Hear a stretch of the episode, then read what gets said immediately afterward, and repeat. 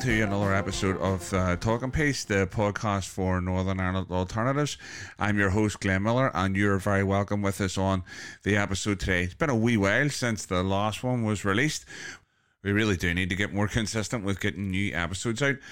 But we have a number lined up for you, and they're focusing in on a number of projects that we have going here at Alternatives. And today it features the Build project.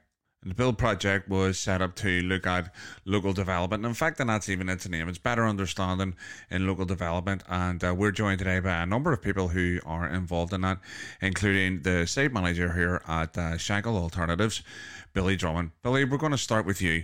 So, what's Build all about? Okay, um, Build really came out of the development of a CIT program that we had um, starting last April called Safer Areas for Everyone, and it was a community safety response through the executive office in the Greater Shankill. Part of that we had four what was called local relationship building programs, and obviously, unfortunately, just as that project kicked off, we also had a, a global pandemic. Um, so some aspects that become very difficult to um, to get out on the ground, and it wasn't until December um, there that we were able to really profile one of the areas that was to do with policing. Uh, and we, we come up with the idea of the addressing the issue of the, the abandoned or waste sites throughout the Greater Shankill. So it's a very new initiative, even within um, uh, the SAFE program. Um, but it started in December, and we got a, a three month pilot. Brilliant. So you're joined by some other people who are kind of connecting with you around this. Um, maybe you guys want to introduce yourselves. Hi, my name's Ian McLaughlin, Project Manager, Lower Shankill Community Association. Um, we became involved in the SAFE project uh, from the outset. Very worthwhile initiative. Um, and as Billy has alluded to, uh, sometimes these projects take a life um, of their own. We were forced to adapt through COVID, and one of the topics that um, came to the fore was the regeneration or lack of regeneration within the Greater Shankill um, community. Um, to be fair to Billy and his colleagues, um, a lot of groundwork went in basically to establish what it was we were talking about. It's okay to say to people that there are high levels of vacant sites within a community, but in order to reinforce the case, there was actually uh, a lot of groundwork had to go on to establish um, the sites, the size of, uh, the nature of them, privately owned, publicly owned. And I think the findings from that actually um, have spurred us on as a group because as lifelong residents of the Greater Shankill area, um, it's fair to say that uh, I was probably shamed in that I wasn't aware that to the extent that dereliction still impacts on our community. Um, the dereliction for me impacts on our community in a host of ways. Um, a, a lack of self-esteem amongst not just young people, but across the entire community. Community safety issues. Um, you know, because of our working partnership with the police, it's clear, um, very clear, in fact, that dereliction and crime are inextricably linked. So, to start a campaign of awareness to highlight the issues primarily, um, and then hopefully, if we build a, a will and a, a, a momentum within the community, we can actually begin to target landowners or, or people who hold land, not even landowners, um, in order that, as a minimum, perhaps their site could be cleaned in a way that makes it safe. Some of these sites are quite unsafe. And then the bigger problem will be to tackle or work in partnership with government to actually come forward with a plan that means we can start to regenerate, physically regenerate some of these sites of um, dereliction. And again, it was pointed out um, by one of my colleagues. Not only have we the the hen's teeth approach with the vacant sites, but we also have the derelict buildings which still remain within our um, communities that are a source of um, great anxiety to and probably a bit of shame to people who are coming to visit the area. Um, so yeah, very excited about a piece of work. I'm just glad to be part of it. If you don't mind me kind of catching up on something that you said there, and you mentioned twice there the word shames, one from your own perspective and then one from maybe a community perspective. Talk to me a bit, a bit more about that from what that was like for you and what you think that's like for the, the rest of the community in regards to that experience of shame. Well, um, I suppose uh, for me as a community worker, you like to think, or you're expected to know all the ins and outs and all the nuances within your community. Um, but I have the privilege of perhaps working in one area of the Greater Shankill but live in another. And even on the journey from home to work or vice versa. Um, once this programme began, I'm actually looking for dereliction on the road. Um, and what I see amazes me that I never ever looked at it in the same way before. And that's what I mean by shame. I'm not I'm not shamed that as, as a community worker, as a community activist, that our levels of work haven't improved our community along with my colleagues on this table and many other tables. The point I make is that, um, and I use the word shame purposefully, Glenn, because um, there are others who should be shamed about the state of our community, um, not just the people who live here. No worries, that's great. Thanks for that, there. So we'll we'll move on and uh, bring someone else in. And uh, if you want to introduce yourself and uh, tell us why you're involved, that'd be great. Hello, my name is Paul Ferguson. I'm with the West Belfast Athletic and Cultural Society as a development worker, which is a very hard thing to do in this area, develop, because as Ian has already alluded to, there is so much dereliction. But it's not only the dereliction of the, the buildings, it's the dereliction of the government. Their government has not had a plan for this area except to decimate it dereliction and decimation. They seem to be the two themes for the government, both our overlords in England, also Stormont, and also the local city council. Because I have worked time and time again and come against the cold, dead hand of bureaucracy. And let me tell you, it isn't changing any. In fact, it's got worse because you see, COVID is the best excuse for somebody in government not to do a job. It really is. So when Billy offered me the chance of getting on board with Build, whenever I started doing this job, there was 47 derelict sites. Now there's 82. So really, if you extrapolate that out, sooner or later there's not going to be a Shankill Road, and we'll have to do something about it. And it has to be calling people to account, really a to account, not just once every five years. Some basically an inept, inarticulate fool asking for your vote. We have to say, what are you doing for us now? so that we can then vote for you in the future. What are you actually going to do for this community now, immediately? And not throw up the, oh, COVID means we can't do this. Oh, planning means we can't do that. Somebody said if there had been a military issue, Murray, it would have been solved yesterday. So there you go. No worries, appreciate. We'll come back to some of those thoughts uh, a, wee, a wee bit later on. Then, so we'll move on to the next person around the the table here, Jonathan. How come you're involved in Build?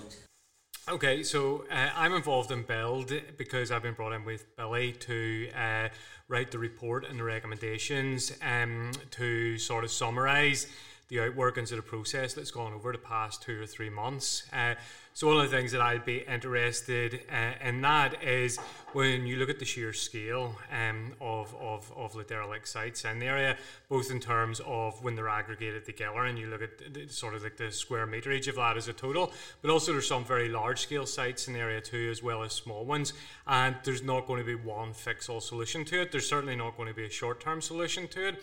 Um, and I think it's good that the, the team that Billy has built around him um, in relation they build um, do have the commitment. They look at this as a long, a long term approach, and hopefully, um, the the research will um, provide some guidance and structure for how they can take that forward.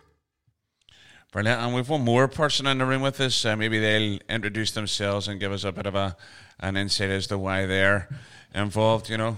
My name is Murray Watt, and I have uh, a professional background in housing planning and uh, community development. But I'm actually here uh, involved in building a personal capacity because I wanted to have a wee bit more freedom to be able to say and engage uh, with people um, and do things which perhaps wouldn't be necessarily appropriate for the, the professional role that I have. Uh, because I think some of those things, as, as Paul and, and Ian have already alluded to, probably need to be said in, in, a, in a much more challenging way. I was listening very carefully to what Ian was saying, and Paul and Billy as well, but I take a different view in the sense that um, over the number of years wandering about the Shankill, one of the things that strikes me and strikes me quite quite hard is the level of personal and individual pride people have in their homes um, and, and in certain aspects of their, their community and social life. And that's not um, matched by a commitment from um, government, uh, local and central, or indeed the, the, mechanisms of government, i.e., the planning system, or indeed the, the areas of service provision. And I, th- and I think Build is a wonderful opportunity for us to be able to um, take the positive, which is the pride in people, uh, and reflect that back to government and say, yeah, it's not good enough. You need to do better. Okay, um, Billy, maybe we'll bring you back in. And uh, obviously, there's been a number of things mentioned here in regards to, you know, derelict spaces and, and things like that. What are some of the issues that these derelict spaces um, present to the community, and how you tend to address them through build? Well, uh, again, Glenn, I mean, our specific pilot project here under Build was coming at it from a community safety point of view because it was part of the, the, the community safety programme. Um, but what we realise is that this is far too big an issue just to sit as a, as a wee bolt on to, to a small scale community safety programme. What we're hoping to do is that we build a bit of momentum, we light a bit of fire under people, and we we uh, create a wee bit of enthusiasm that that creates um, a much bigger process that, that this becomes a life of its own because the scale of it and and the, the, the different elements to it is is massive. Um, having said that, I believe that you know just through our own experience, both living and working in the Shankill, um, you know it's you don't need to be a, a, a sociologist to realise that when people look around and come out of their, their homes and they see neglect, it, it it's disparaging. It creates that whole sense of hopelessness, and that people don't care.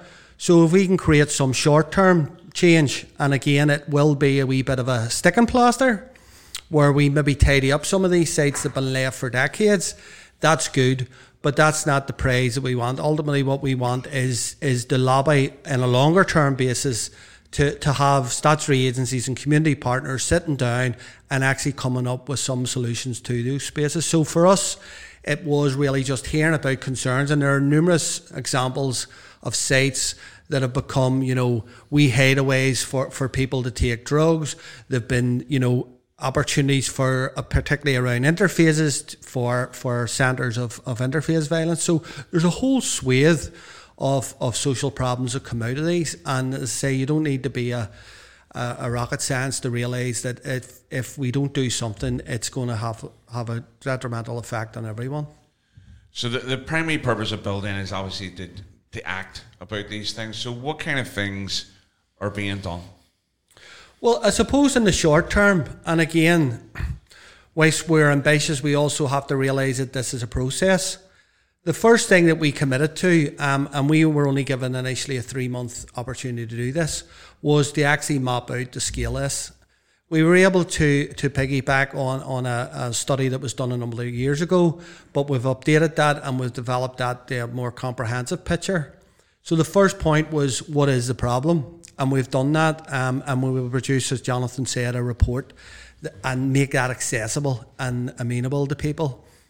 The next thing we did was obviously, and this was during a lockdown and over the December period, was to establish a working group and again, trying to bring different partners round the table. The first thing I would say is alternatives aren't a regeneration um, organisation. We're a community safety organisation, so it's not our expert field.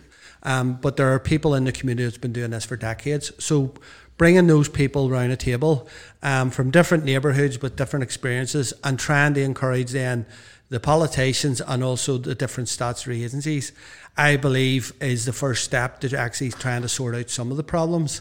And then the other point that we wanted to do was it's all very well to have this information. We need to inform people about it. So Build has for me three sort of values in the strap line. Uh, and the first one is about involve.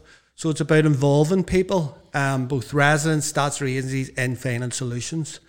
The next stage is about uh, informing people.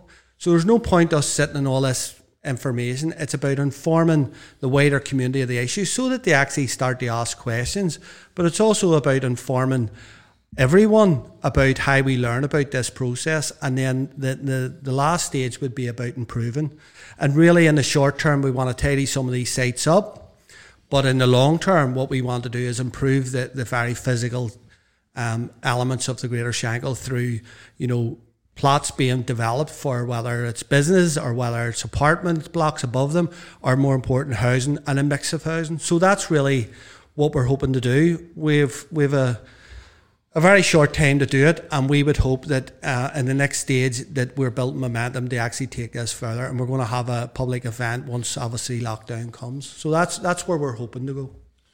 Okay, and I suppose one of the things you mentioned there about involvement. Then, so how do you see other people getting involved in this? How do you see the communities that are represented here get involved in what Build's trying to achieve? Um, the, there are a number of issues which can um, ignite people's thinking um, and can unite people within the Greater Shankill. And regeneration activity is, is one of them. You know, um, it's no secret that you know Upper Shankill, Mid Shankill, and Lower Shankill there have been successes in regeneration over the past number of years for social house building. And those successes um, the common theme between the three successes is a bottom up approach that was taken.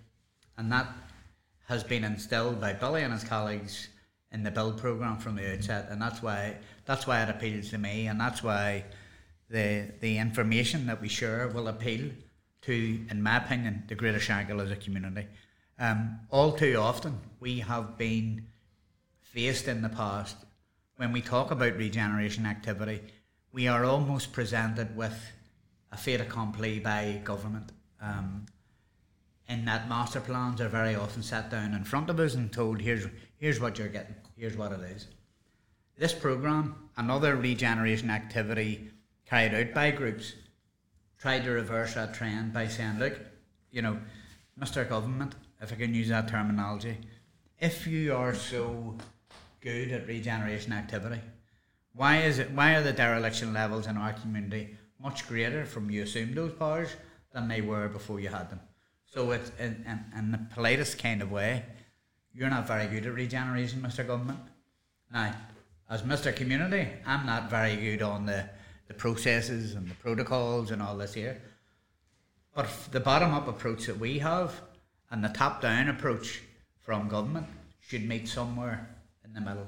That place for me is in a program like Build where people community activists can come together with government and map a way forward together for some of these sites, short, medium, and, and long term resolution. So that that's one element of it in regards to the the idea of you know involving the government and stuff. What I know there may be some other people looking to come in here, but what's the the general kind of consensus in the community around the idea of trying to regenerate things? Is there a lot of interest in terms of people within the community involved in this? Because I know someone already mentioned, you know, that, that, that people were taking great pride in their houses, but maybe not taking great pride elsewhere. What's the kind of uptake like in regards to, you know, the wider community wanting to get involved in this outside of people who are obviously regeneratively minded? Well, well, uh, you know, unfortunately, when we kicked this off, we were in a, a, very difficult circumstances. And as I said, the big part of, of build is to involve people um, at all different levels and different groups of people. Unfortunately, because of lockdown, we were, we were unable to do that. So we have a small steering group that's taking this forward. But certainly, I mean, on a practical side of things, um, one of the things that we want to do is, is start to work around developing community cleanups. Um, you know, to have people involved in voluntary um, environmental projects, to have the opportunity also as we go forward, is to build the skill sets of people and, and residence groups to understand how the systems work, how you actually find out who owns a, a land, um, how you're able to, to use the land registry. All these things are about empowering people, and that's really where we see once we come out of lockdown is that we can really hit the ground. Um, we at this point, what we've been doing is setting the structures in place, getting the people around the table. But very much coming out of this, it will be about the people taking on the ownership and responsibility, and that we know when communities get involved and feel good about something, they're more likely to take interest.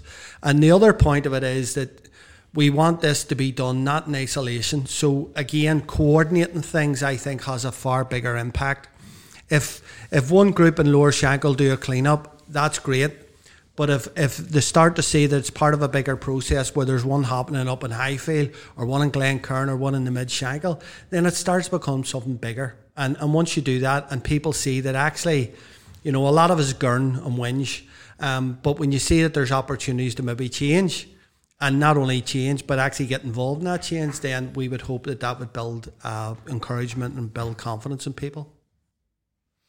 Yeah, well, it's just following up what Ian said about governments and communities meeting in the middle. And one of the interesting things about this area is if you if you look at large scale regeneration, it always happens in like former brownfield sites. So if you think of Belfast, you think the, the gas works, the docks, and some of the some of the former large factories.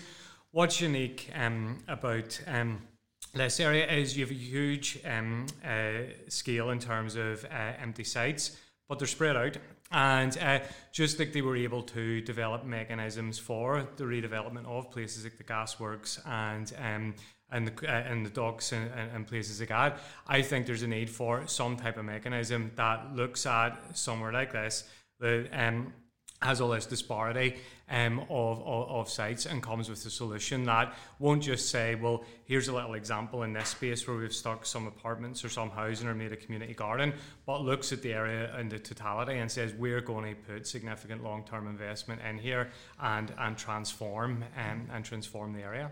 Yeah, if I, if I can come in here and maybe just follow up from a couple of things Ian and, and, and uh, Johnny's just said there. I mean, what we're really what we're really at is period, a coming in of a period of time of, of massive failure by government. Um, government failure over decades in terms of the redevelopment or successive redevelopments of part of the Shankill, which had to be redone and redone and, and subsequently abandoned. But we've also, in more recent years, had the failure of uh, neighbourhood uh, renewal. We've had the failure of community planning, and we've had the failure of regional development planning to proactively engage with the, the local communities in the Shankill in terms of what the priorities of action should be. Often, in quite a lot of these government programs, the, the terms of engagement are set by government or imposed, and they're neither appropriate, accessible, or useful for the people who are, are, are living in some of the streets and probably most of the streets and neighbourhoods. And that is why I think we have the large scale dereliction that we have because people have become uh, separated from uh, planning processes, although having said that, you probably argue that they were never attached to them at all because it was never in the interests of government to uh, engage people because uh, it's not in the tradition of the, the Stormont government and it hasn't been the tradition of the civil service uh, in the last 25, 30, 40 years. Civil servants do, but they do not listen. and I think it, that that's evident in terms of the, the, the attitude to, to planning. Um, so the opportunity that we have as Build is to look at the stage we're at in terms of dereliction, but also look at the opportunities that are coming up in terms of the local development plan as part of the, the regional development plan process and say that there is a place for local people and local communities in town and country planning and we're going to find the ways and the most appropriate means for getting people involved in that. Um, and there, there's a whole pile of reasons for doing that. It's not just the, the notion of well-being. It's not just the notion of engagement for engagement's sake, but it's also that sense of um, local ownership over the places where people live. Right. Following on from what Marie just said, um, with regards with regards to government and planning, um, in this area, the Greater Shankill area, we have two of the most iconic buildings that are a timeline to Northern Ireland in this hundred years, to the centenary, to the foundation of the state, to the resistance to United Ireland, to the implementation of law and order. Two buildings. Uh, everybody should know what they are. The Crumlin Road Courthouse, sold for a pound once upon a time. Land derelict, used as a jungle run for kids. The police too frightened to go into. The other building, Fernhill House, an iconic building that was a centre and a keystone of the fight against the United Ireland and against Home Rule. Both are now lying in dereliction. And who causes that? Our planners, our government, our city councillors, All the people that are supposed to be the great and the good, they're not. So one of the reasons that I'm here and with the build program is so that we build. We build on our history. We build houses. We build appropriate schools. We build better facilities for our people. So out of the build program, I want the ability to build. Okay. Um, in regards to that, obviously you've got a, a, short period of time to, to do some of this stuff in. And regard, what's what's the realistic goals? Well, as as I said before, um, the the first point is is to engage, and the second point is to inform. I think it's to actually look at the scale of it, um, to make people aware of it, but more importantly is to understand the why. As I've been saying, um, we know that there are huge problems. Um, what we need to drill down to is actually understand what are the drivers around them, and more importantly, come up with some more collaborative um, solutions to actually address them. We're not going to completely transform the Greater Shankill area. We know that.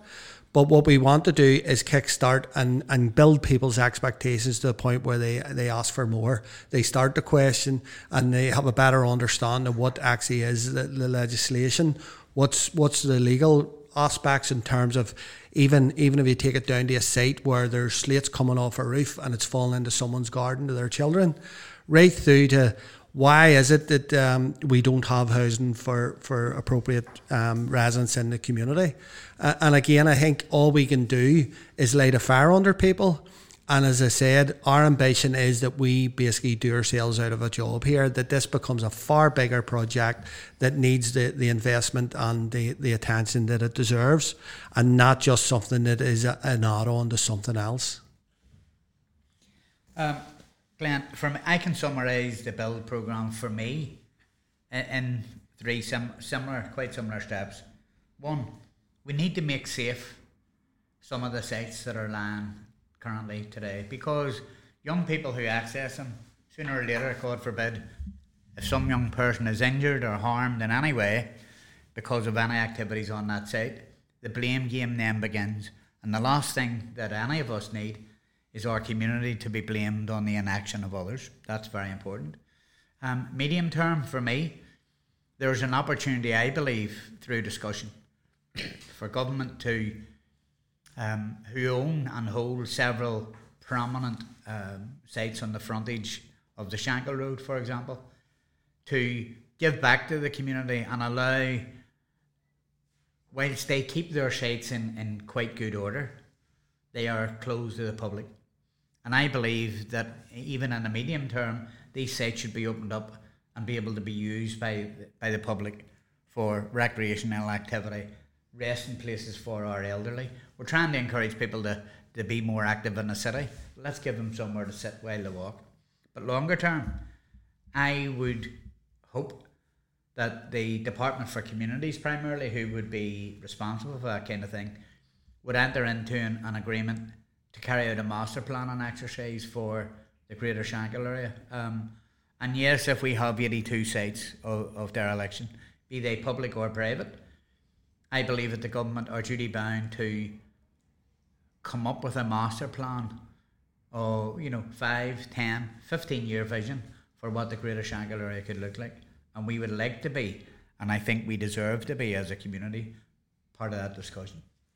No, I, I mean, I, I, think as well. I mean, one of the things that, um, again, just to take a, a perhaps a, a, more deconstructionist view of things um, in terms of build, and that's it. We, we keep talking about the 82 sites of dereliction. I think there's actually 82 sites of opportunity, um, and part of our challenge is to be able to get enough information, build enough awareness, and get enough energy for other people, and particularly the landowners, to appreciate that they are opportunities. Um, and, and above that, and above that, and alongside that is also looking not just at the vacant sites, but also at some of the other iconic buildings in and around the Shankill, particularly the churches, uh, in terms of um, 19th and, tw- and, early 20th century church architecture. There is a piece of work that could be done, I think, to that, that has an enormous potential, not just in terms of, of research for research sake, but also as a tourist potential. Um, because just, again, just because of the nature and the scale of church building uh, on the road over uh, the last 150 years, and I think it's one aspect of one of the things that, that, that we could be if not doing, we could certainly be going out of our way to find somebody who could. So, and I think it's opportunities like that that we might want to explore. And it's not just churches. I mean, it's, it's other industrial sites, it's other housing types as well. Can I ask a question? See the 82 sites? Are the churches included in that? No. so um, there's more than 82 sites because there's churches that are there's nobody Yeah. uses them anymore. I mean, I- I suppose that's one of the one of the things is that I, as you start to drill down further in this, there's it's even a bigger problem in the sense that where we have identified 82 sites cr- across the Greater Shankill, they are generally in plots that are vacant.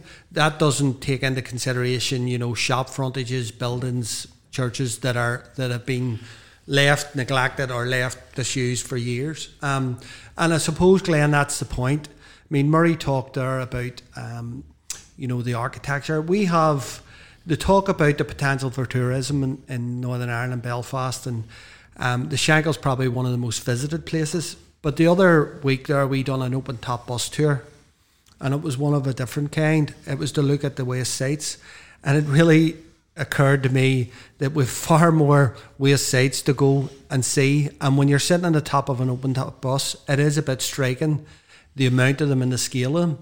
And and I think it it, it, it does warrant because we would argue that there is no other area. Um, this is unprecedented in terms of arterial routes. We did a a, a very basic sort of uh, comparative of eight areas across Belfast and we plotted out from the, the gateway from from those main areas and roads from the city centre. So in South Belfast we had the Ormeau Road and we had the Donegal Road coming from Sandy Row. Um, we had on the West Belfast we had the Springfield Road and the Falls Road. In East Belfast we had the Woodstock Road and the Newtownards Road and in North Belfast we had the Cliftonville Road and the Antrim Road. The Shankill within one square mile had 17 disused or vacant plots um, from a mile that, that stretched from Peters Hill to, to Woodvale Park. The only other area of anywhere near that comparison was the Newtownard Road that had seven. Um, and in Falls Road, there was none. Springfield Road, I think there was one. Antrim Road, there was one. So this is completely unprecedented. And we believe that it really does take some sort of I think initiative to look at the main arterial route and, and develop some sort of action zone um, to actually do something that is outside of the box and really does need to give a new fresh set of eyes on this because again the facts are there. This isn't conspiracy theory. This isn't people who feel you know that everybody's against them. You only have to get on an open top bus or walk up the Shankill Road and it's there. And it suddenly struck me is if we're going to tell people about this area and this history, the first thing to notice is how bloody decline it is and how, how bad a state it is. And it, it it's it really does need to, something major needs to be done. I think as well, Billy. One of the the, the well, one of the problems is that you don't get too many senior journalists or civil servants driving up the Shankill on their way home at night. so you know, and, and, a and, in a lot of ways, I mean, the Shankill's only a story whenever somebody to a bus. Uh, it's not an area of concern in the normal run of things, and I, I, unless it's people like us, um, and, and that has to be a concern that has to be a worry. But also, again, I mean, look, it's an opportunity because it gives us the opportunity to reframe the debate and, and reframe the conversation, which I think is what Build's doing, and, and which is why I'm committed to it. One of the other things about that as well is actually the economic activity. Well, I remember the shops used to stay open to six o'clock. Half five at the earliest, you would have closed. You go up this road now, after four o'clock, you're lucky to get something open. Everybody closes down.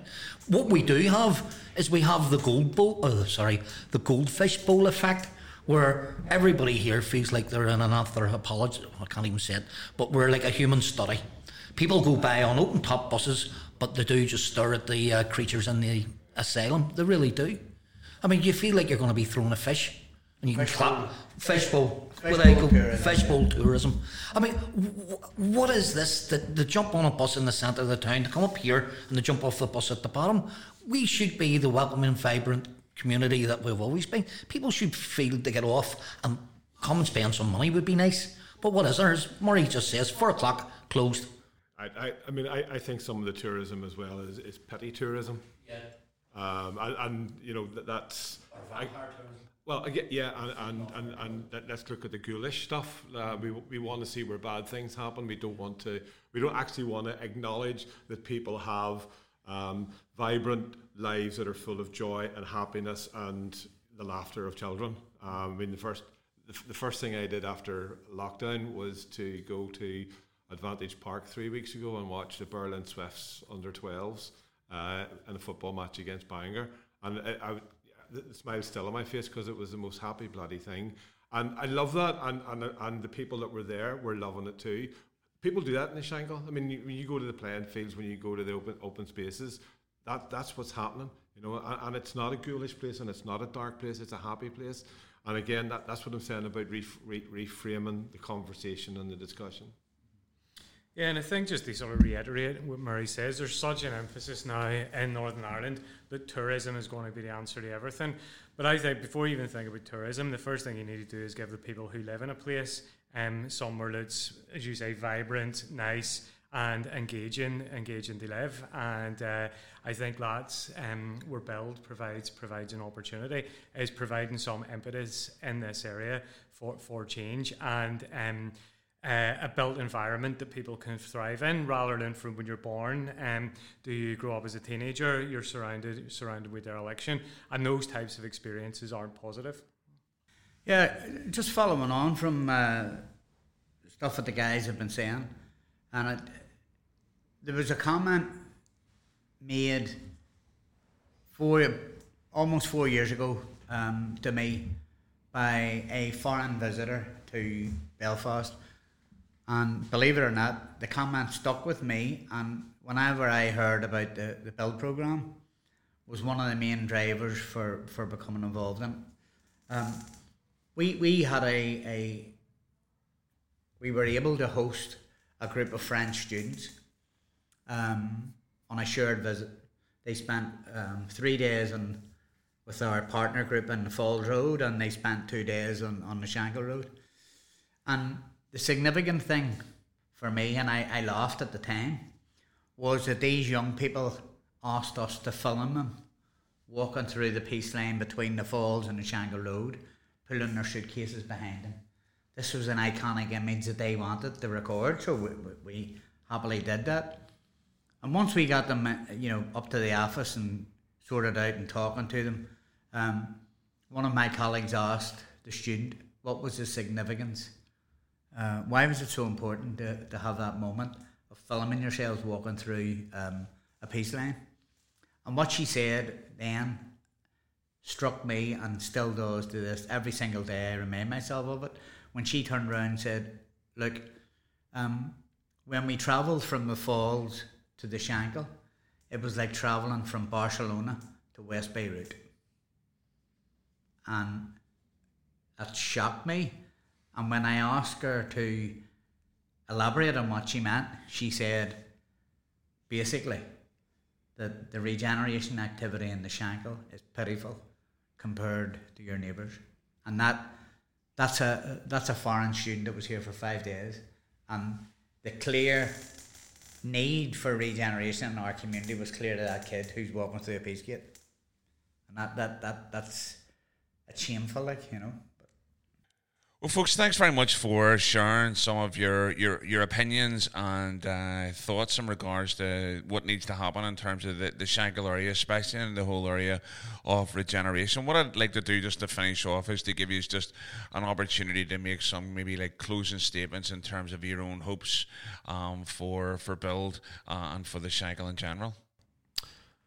Well, well, for me, the the, the point would like to say is that as we come out of lockdown here um, and build starts to make a difference on the ground is that we know the Shankill has a, a, very very strong history and tradition of responding to the crisis responding to the need and whatever things it faces. So we would hope that people would uh, step up to that and get involved.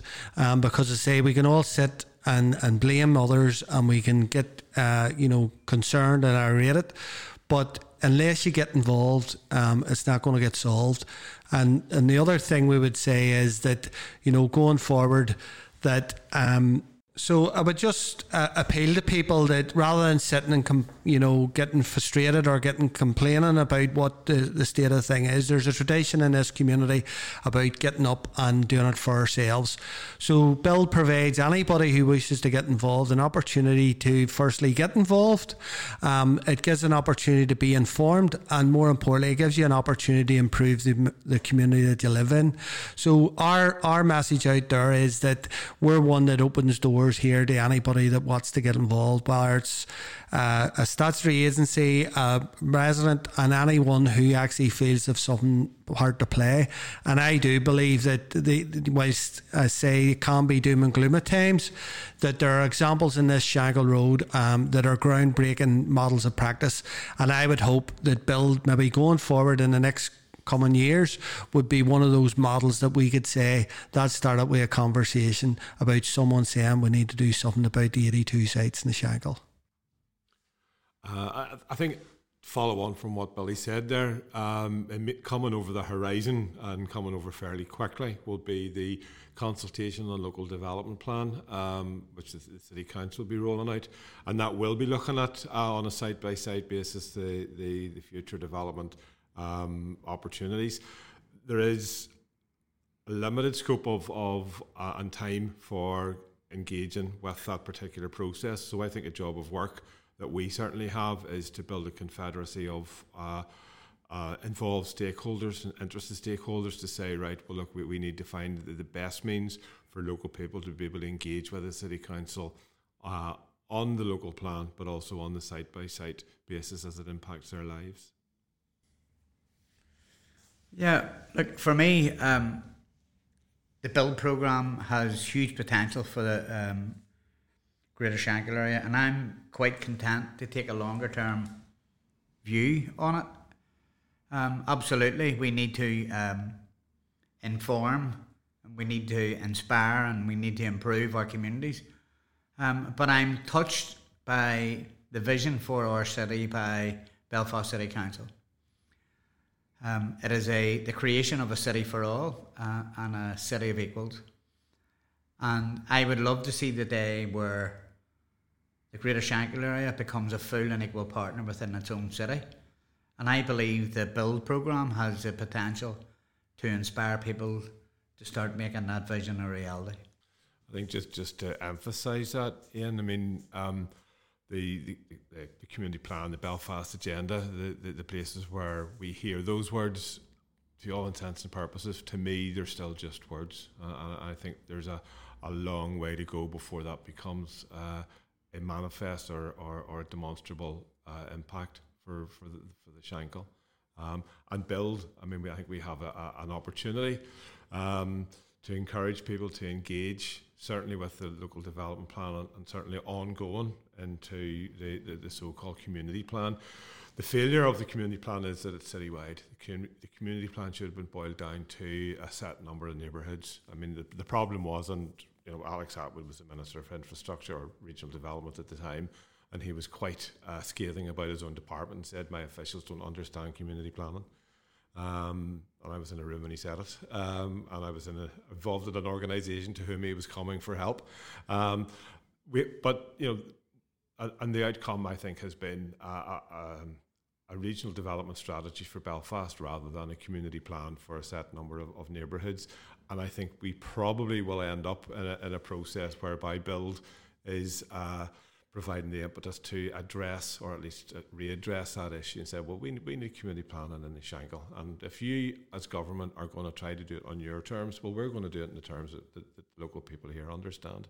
I'm just minded, um, I suppose, in finishing. Um, we had a as an organisation, we've done a number of public art projects with young people, and a few years ago, there we did one just at the gateway to Shankill, and it, it took the the iconic image of the, of the red hand. Um, and again, we used that, and it was a, it was an analogy that Jackie Redpath once used a number of years ago, and and it highlighted that the red hand was a proud red hand and it, it, signified a proud community and very much the Shankill. Murray's talked earlier and we've talked about that proud tradition of of pride in who you are and where you live. Um, but it also then moves into a, a fist. Um, and that fist can represent resilience. And I think there's a big mistake um, when we talk about resilience. It means that we're we're willing to take whatever's through at us. I think what Build will try to do is is to build resilience and, and create, but also to build a sense of you know. Um, a, a, sense of strength that actually says, you know, we're going to ask for more and we demand more. But I think then what that fist does is it moves into a hand that reaches out to be welcome. And a community needs to look out. And, and again, we're a community that want our community to look out and it has to be welcoming. But the one thing it has to do is it has to be welcoming to the visitors. And if the first site that they come to is that mural, and then the next sites they see as 17 other sites as they go up that Shankill Road and decline, then that isn't a welcome community. It isn't welcome to the residents and it's certainly not welcome to visitors. So for me, that wee mural down at Gardner Street and typifies what we're trying to do and build. We're trying to bring people a proud community that's went through a lot, but we want to actually develop it to the next level where we become a community that is at ease with itself and at ease with people that come and visit us. Well, folks, thanks very much for coming in and sharing about the the build project on the Talking Piece podcast, and I look forward to featuring the the program again in regards to checking in on some of the the advances you've made on the issues that you're you're trying to address. Thanks very much, folks. Well, there you go, folks. That's the end of this episode. I hope you enjoyed the conversation that we had there around the, the build project, and it's definitely something that I'll be taking a, a, keen interest in in terms of how it develops, but also how it fits in with the whole restorative narrative and that we are interested in all aspects of our community in terms of repairing and uh, making things right. Join us next time when we'll have a conversation with Mark Finnis from L30 Relational Systems, talking about the training that he does, the work he does in schools, and just generally talking about all things restorative practice. So until then, look after yourselves and take it easy.